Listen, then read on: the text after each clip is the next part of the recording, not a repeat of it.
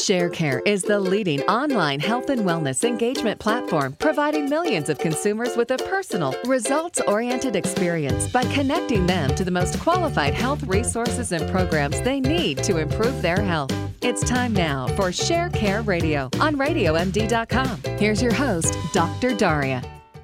Hi, and welcome back to ShareCare Radio. This is Dr. Daria. Remember, we are your source for health and wellness news to keep your family healthy and you feeling and looking great. So, today I have with me Dr. Tanya Altmann. Now, anybody who is a parent knows that knowing what to feed your child can be tough trying to balance what's healthy for them and at the same time what they will actually eat.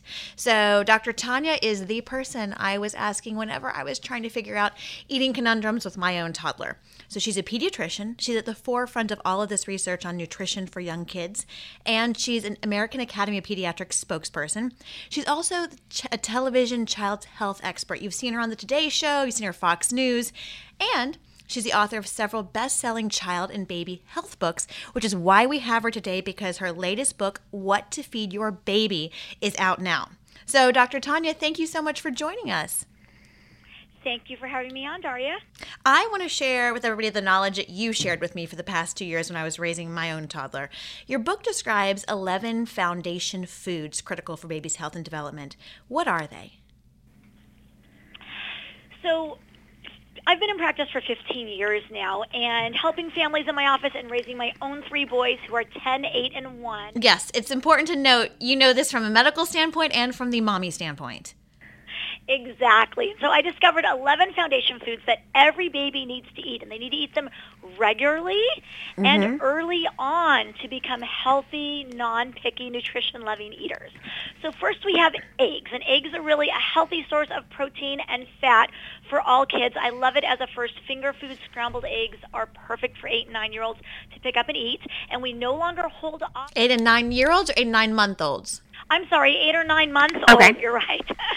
eight or nine months old to pick up and self feed themselves. Mm-hmm. I know mm-hmm. my one year old loves to pick up pieces, and then he also likes to feed mommy and give me some of it. Oh yes, roll. Seeing you eat them, I think is so important. Uh, my daughter will eat things if she sees me eating them, so that's really important too. And you are the best role model for her. So what parents eat is critical to what their kids will eat. Okay. Yes, 100%. So okay, eggs. What's next? Number two is prunes. And I know prunes sounds weird, and a lot of parents out there are saying ew and wrinkling their noses, but prunes are really healthy, and they're packed with tons of vitamins and minerals and antioxidants, and they can help prevent and treat constipation. And mm-hmm. especially mm-hmm. with the diet that many Americans eat today, we see a lot of toddlers and older kids that are constipated, yeah. or toddlers as they're learning how to potty train, and they hold on to their poop because they don't want to go. So if yeah. you get babies used to eating prunes at a young age, not only is it nutritious for them, it helps keep them regular, and then in preschool or even when they're older, they come home with a tummy ache, you can just give them one or two prunes and it solves all the problems. You don't have to resort to other medications that many kids nowadays need. Yeah, that's a great idea. I mean, that's a, a good source of fiber too, just really healthy for them. Now, are you saying prunes like give it to them just the the stewed prunes and like the baby food packets, or actually giving them prunes?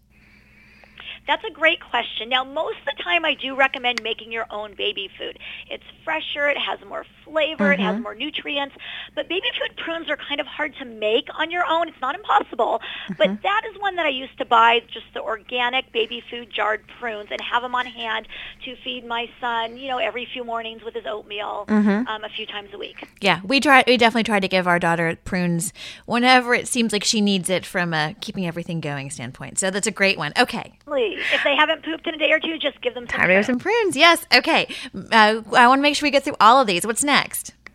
Avocados. So avocado Ooh, yes. is high in potassium, fiber, and healthy fats. It's actually a fruit, and it's one of the best first foods to feed your baby. It's super easy to fork mash or puree, mm-hmm. and you are going to get some of the cutest faces the first few times your baby tries avocado. They make funny faces, so have your camera ready. But if you keep offering it, they will learn to love it, and it's so healthy for them to eat as they get older. Now, you just made a very good point, and this is something I realized being a mom myself. It's not just giving it to them once, it is keeping offering it because it may take several times before the child will actually want to eat a food. Exactly. In fact, it may take a dozen times before your mm-hmm. child will take to a new food. Infants and toddlers especially, they need repetition. They need to see it on their plate. They need to keep tasting it, and they need to see you eating it as well. Mm-hmm. But if you keep offering it to them, they will learn to like it. Great point. So just don't give up if they don't eat it the first two, three, five times. Keep offering it. Okay, next. What's what's what should we feed them? Fish. Fish. So fish okay. is a natural source of vitamin D. It's a super healthy fatty acid that is great for baby brain and eye development. And what happens is if you don't get your babies used to eating fish, they grow up to be kids that wrinkle their nose and don't like the smell or taste of fish. And my husband actually won't eat fish. He's one of those. So I made sure to cook it in the house and serve mm-hmm. it regularly to my boys when they were little. And salmon is one of the best early foods that you can feed your baby. It's so healthy. Choose wild salmon mm-hmm. and feed it a few times a week. And you don't have to worry about holding off anymore on potentially allergic foods such as fish. We want to give it to your babies early. Of course, you want to keep an eye on them. And if there are any potential signs of allergies, then of course alert your pediatrician. But in general, fish is perfectly safe and healthy and critical to give early on around six months of age. Starting at six months. All right. I know my daughter loves salmon. All right. Let's keep moving through the list. This is so helpful dairy products. So dairy products are packed with a powerful punch of nine essential nutrients, calcium, potassium, phosphorus, protein, vitamin A, vitamin D, B12, riboflavin, and niacin. And these are nutrients that many kids aren't getting enough of on a daily basis. Hmm. So under one year of age, you don't want to have them drink regular cow's milk, but you can introduce Yogurt, whole fat Greek yogurt is very healthy. It also has some live active cultures, which are really good for immunity mm-hmm. and calcium and vitamin D. And cheese is also a great finger food for those eight and nine month olds to pick up little pieces of soft cheese. Mm-hmm. And then after a year of age, whole milk or 2%.